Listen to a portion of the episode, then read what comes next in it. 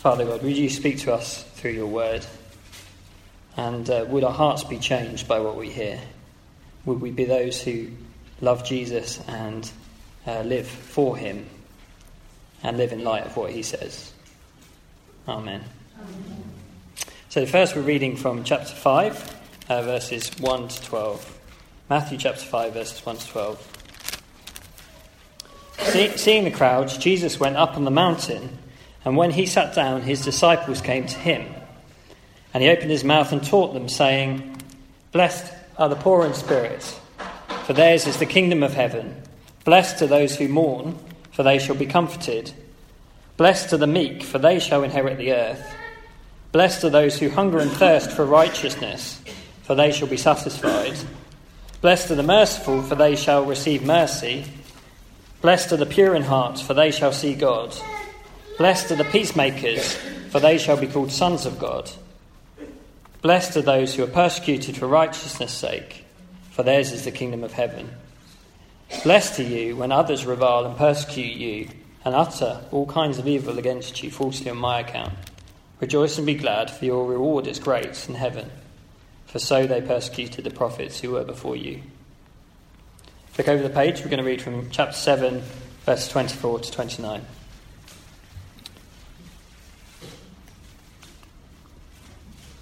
"Everyone then who hears these words of mine and does them will be like a wise man who built his house on the rock.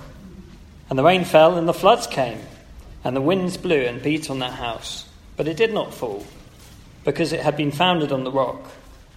And everyone who hears these words of mine and does not do them will be like a foolish man who built his house on the sand. And the rain fell and the floods came, and the wind blew and beat against that house, and it fell, and great was the fall of it." And when Jesus finished saying these things, the crowds were astonished at, at his teaching, for he was teaching them as one who had authority, and not as their scribes. Please keep your Bibles open. And so the children have left for their group. Um, so I'm going to ask you a question. What does a successful life look like? What will a successful life look like? Come on, I'm, I'm asking for some answers here. So what will a successful life look like? Are you talking about worldly success? Chuck some ideas out there. Being what? Happy. Being happy? Yeah. Okay. So success is happiness. Happy. That's an interesting one. Yeah, being fulfilled, so being loved.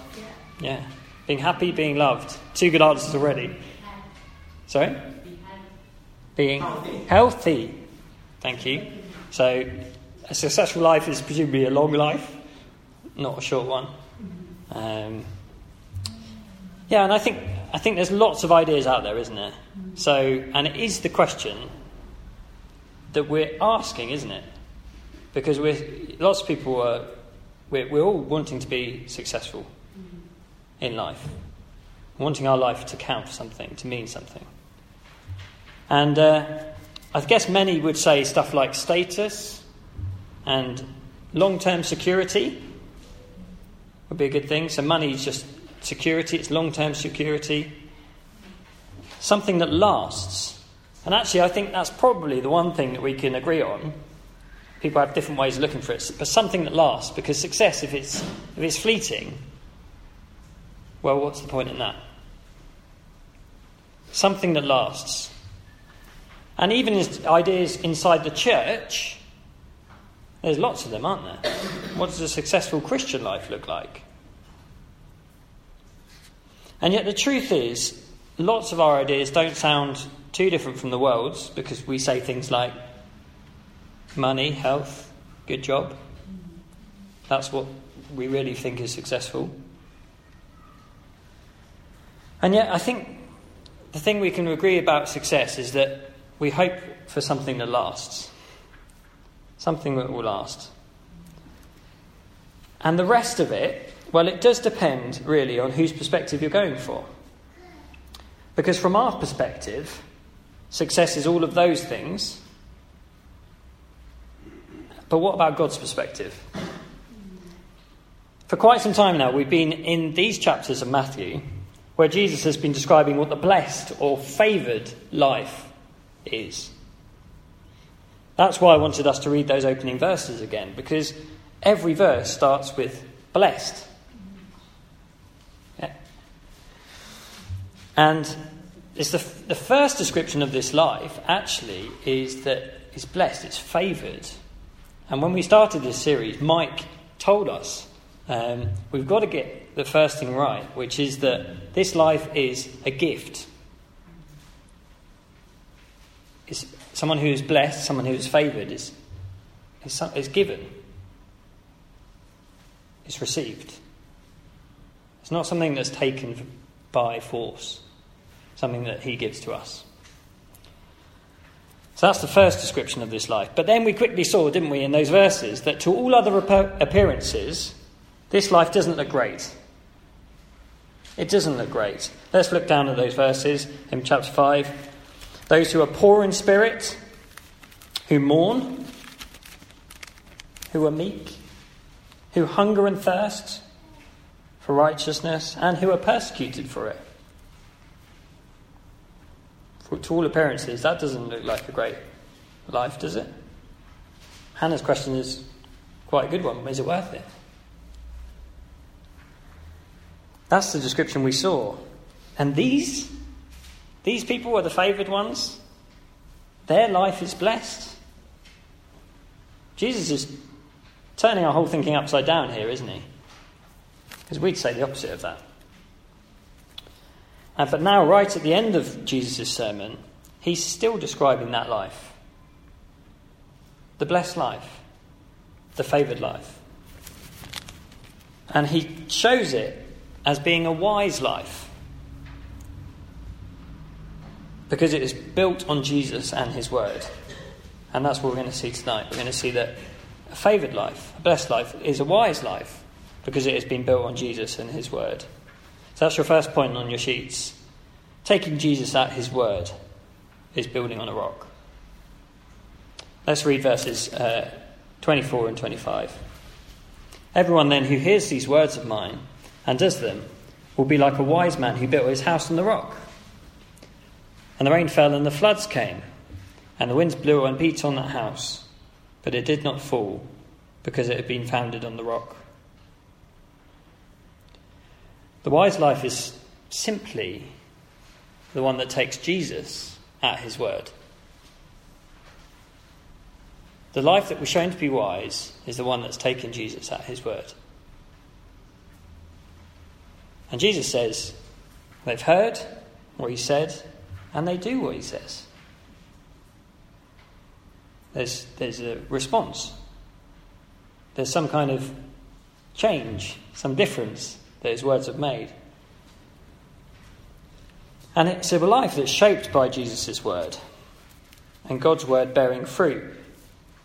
We saw that in the last bit that we looked at in Matthew, that those who have lots of words and say, Lord, Lord, but actually it's the one who does the will of my Father. And actually the person in, in the earlier section with the prophets, they were... They would, they sounded great on the outside, but actually they didn't bear good fruit. There was no proof. So the, the favoured life is shaped by Jesus' word and it bears fruit. Um, actually, this has been a theme running throughout the sermon. Um, so there's been plenty of times where Jesus has talked about a righteous life, righteousness. And we tend to think of righteousness as perfection, because we think of Romans and righteousness. So we think of how Paul talks about righteousness. But this righteousness is actually living rightly. Yeah? So it's not the fin- it's not saying it's perfect. It's living rightly. And Jesus says that all the way through, doesn't he? So he says that blessed are the people who hunger and thirst for this right life, who desire it. And then he says in verse sixteen... In verse chapter five, he says that, that everyone will see your good works and give glory to your Father who is in heaven. So, and then in verse twenty of that same chapter, he says, unless your righteousness exceeds that of the Pharisees, you will never enter the kingdom of heaven. In verse one of chapter six, he says, don't practice your righteousness just so others can see you and think you're great. So it's not a kind of showy-offy kind of goodness that others can really think is amazing. And then in verse thirty-three, at the end of chapter six, when Jesus is talking about what to live for, what we should be concerned with, he says, seek first the kingdom of God and his righteousness, and all these things will be added to you. So, so really the theme of right living has been the content of Jesus' sermon, hasn't it, throughout? And so this is what Jesus is saying a blessed life looks like. Someone who is living according to God's word. And he shows us what that looks like. And yes, it will be faultingly. Uh, they, they will never be in our own strength. But nonetheless, there will be some evidence of these words in practice. The brand new life. And it's what Jesus has been describing. So in chapter six, we saw, uh, chapter five, we saw there's a new result to anger. That's actually reconciliation with other people. Um, there's a new desire for their enemies, for them to be saved. There's trust instead of worry, knowing they have a good father. There's a substitute to selfishness, wanting for others what they want. And there's a new approach to criticism, which is humble and helpful. So these are just some of the things, but this is what Jesus has been describing. And their righteous life, those who have been given this new life, will be seen to be good by all, and it will be seen by all. And it will exceed that of the Pharisees, and we've been seeing them, haven't we? That their most narrow applied application of God's law, God's command, well, it just was just nothing really. It was what they can't do rather than what God's law was for. Showed how, how great it was and how loving he is. So his commands will dwell richly in these people, and the Spirit will work it on their hearts, and it will bring about change. So people are taking Jesus at his word, and it's having fruit, it's bearing fruit. And Jesus says that, doesn't he? He says that, blessed uh, everyone then who hears these words and does them will be like a wise man who built his house on the rock.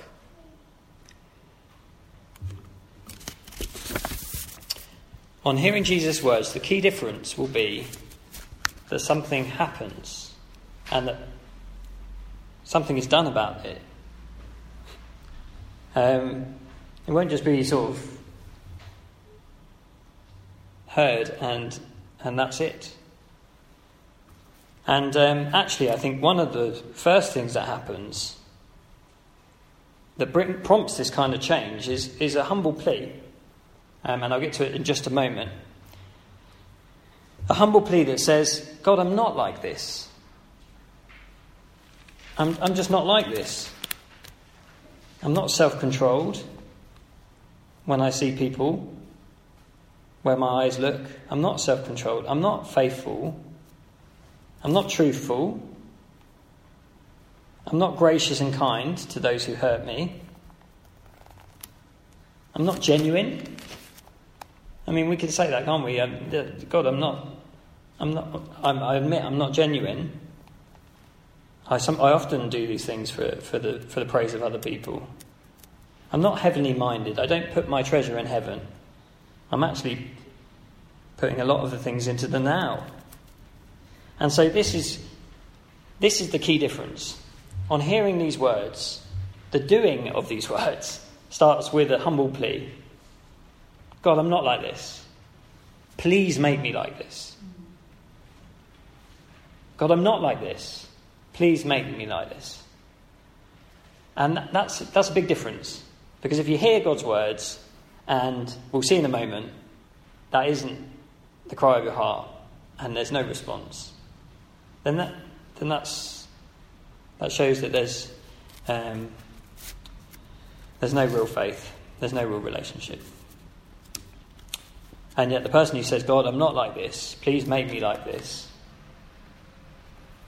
uh, will be changed as they ask that. They will be changed. God will, God, I mean, we've just read, haven't we? Ask and it will be given to you. Seek and you will find. Knock and the door will be open to you. Your Father knows how to good, give good gifts. Ask him. Um, I've, I've heard a quote this week which might help, and then we'll get to on to these people on the board. Um, quote, the quote says this: Jesus is not saying that those saved would have earned their salvation, but that the reality of their faith will be made clear by their faithful lives, their fruitful lives. Jesus has just made the point that a person's deeds show what the person is, and that words are not the significant thing. It's one thing to hear what is said and even to approve of it. It's one thing to hear what is said and even to approve of it. It is quite another to obey, to do something about it.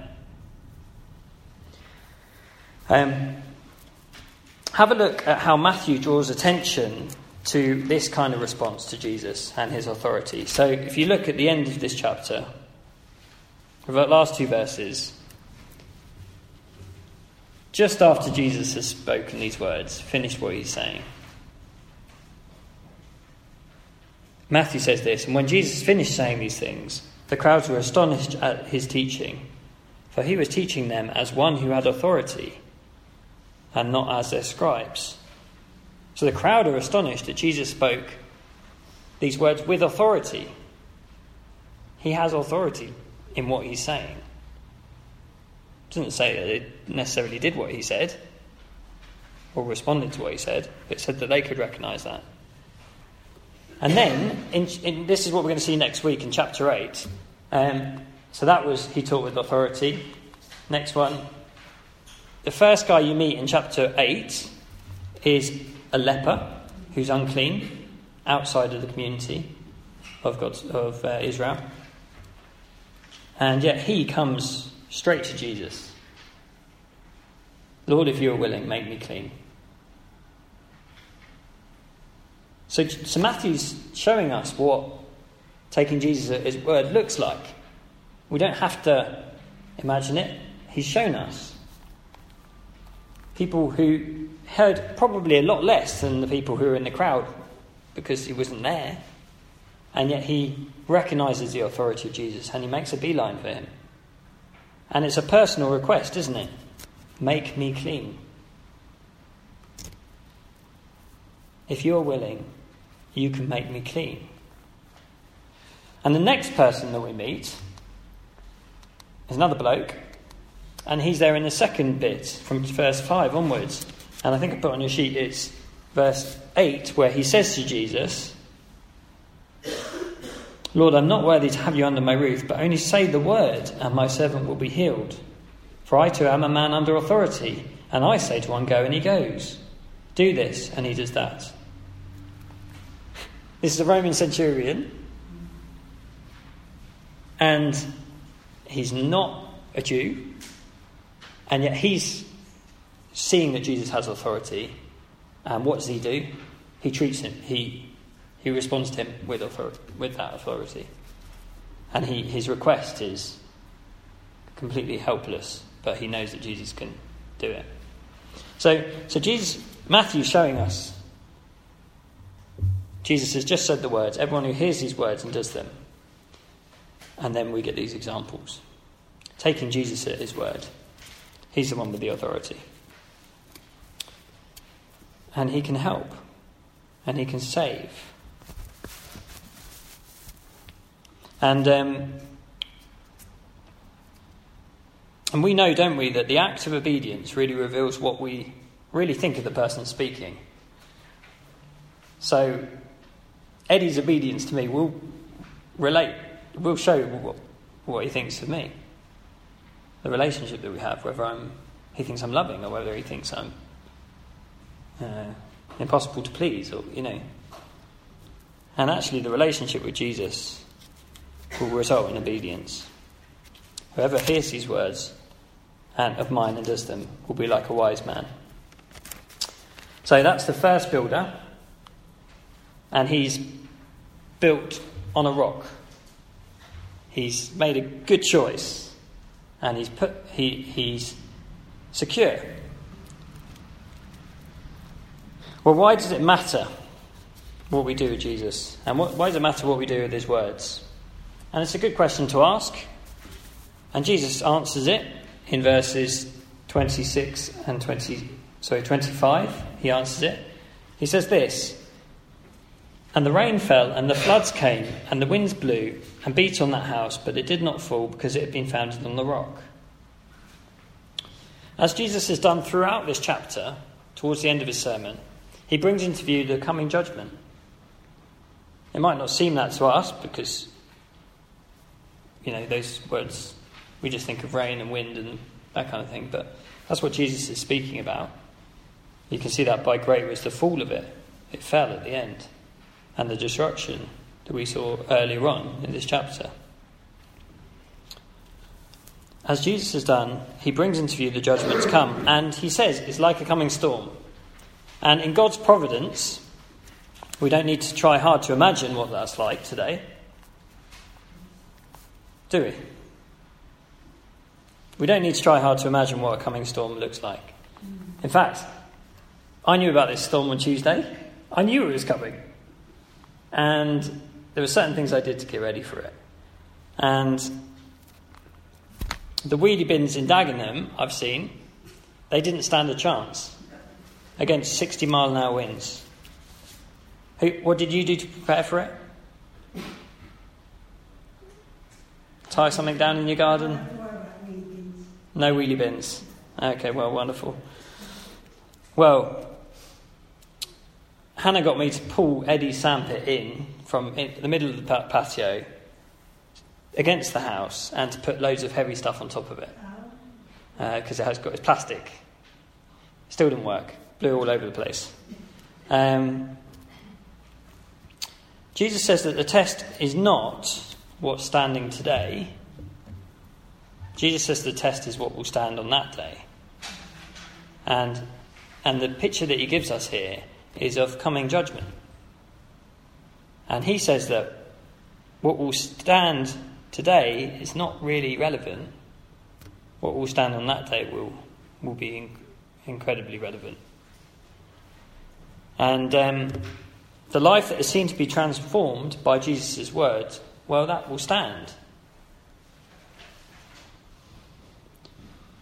God, uh, the brand new people need not fear that day, because it will reveal that God's word has been changing them week upon week. And Jesus says, and they will not fall, because they are founded on the rock. And then,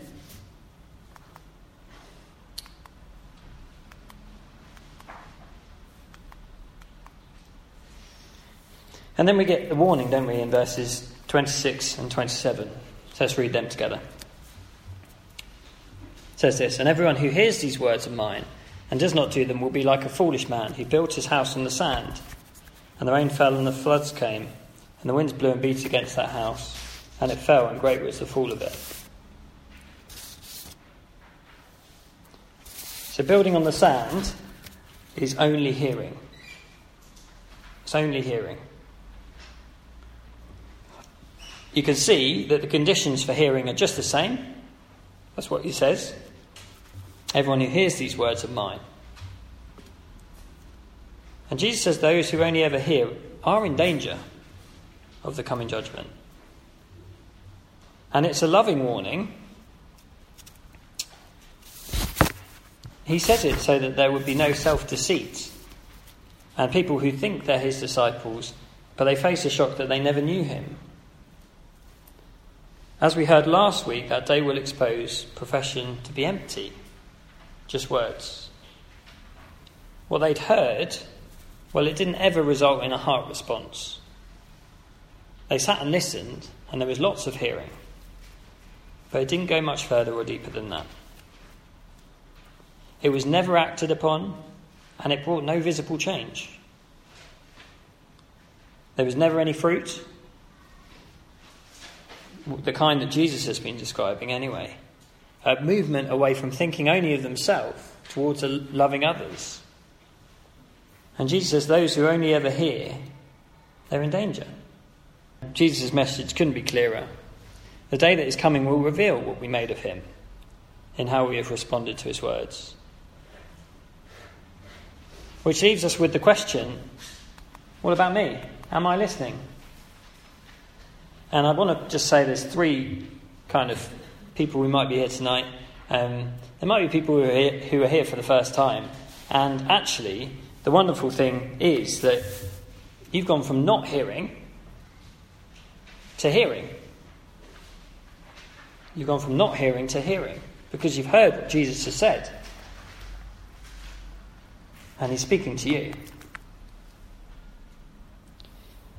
It's great to go from not hearing to hearing, but already you can see that the Christian life is about responding to what we hear. And it'd be great if you did that. It'd be great if you heard what Jesus is saying and you saw that he is the one who has authority to speak about these things. And maybe you've got questions about that.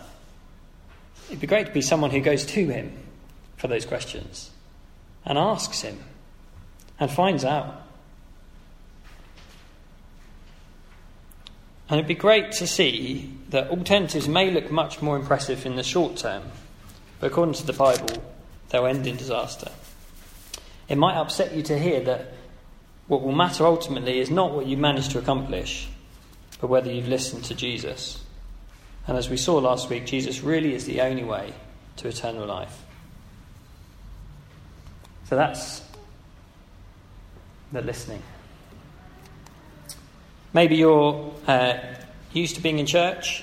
Jesus shows us, doesn't he, that it can be deadly to think that just because we're in church hearing the Bible, that we are Christians. If he shows us that listening is all we're doing, it's to warn us that we're not right with him. If we don't really want to live his way, we've not really seen who Jesus is or the new life he offers us.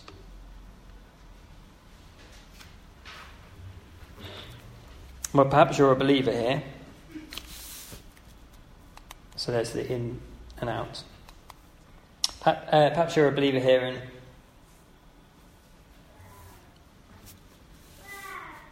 Jesus says that his word will change you. So we can expect and ask him to do that. So when we go and read from our Bibles, when we meet with him and we hear him speak to us, let's be expectant that he's changing us. Um, that, that what he says is actually going to be true of us.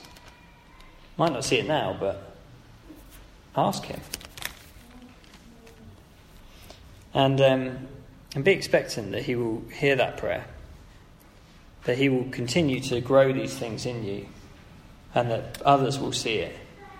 That the righteous life, the life that he has won you for, the life that is in Jesus and through Jesus given to you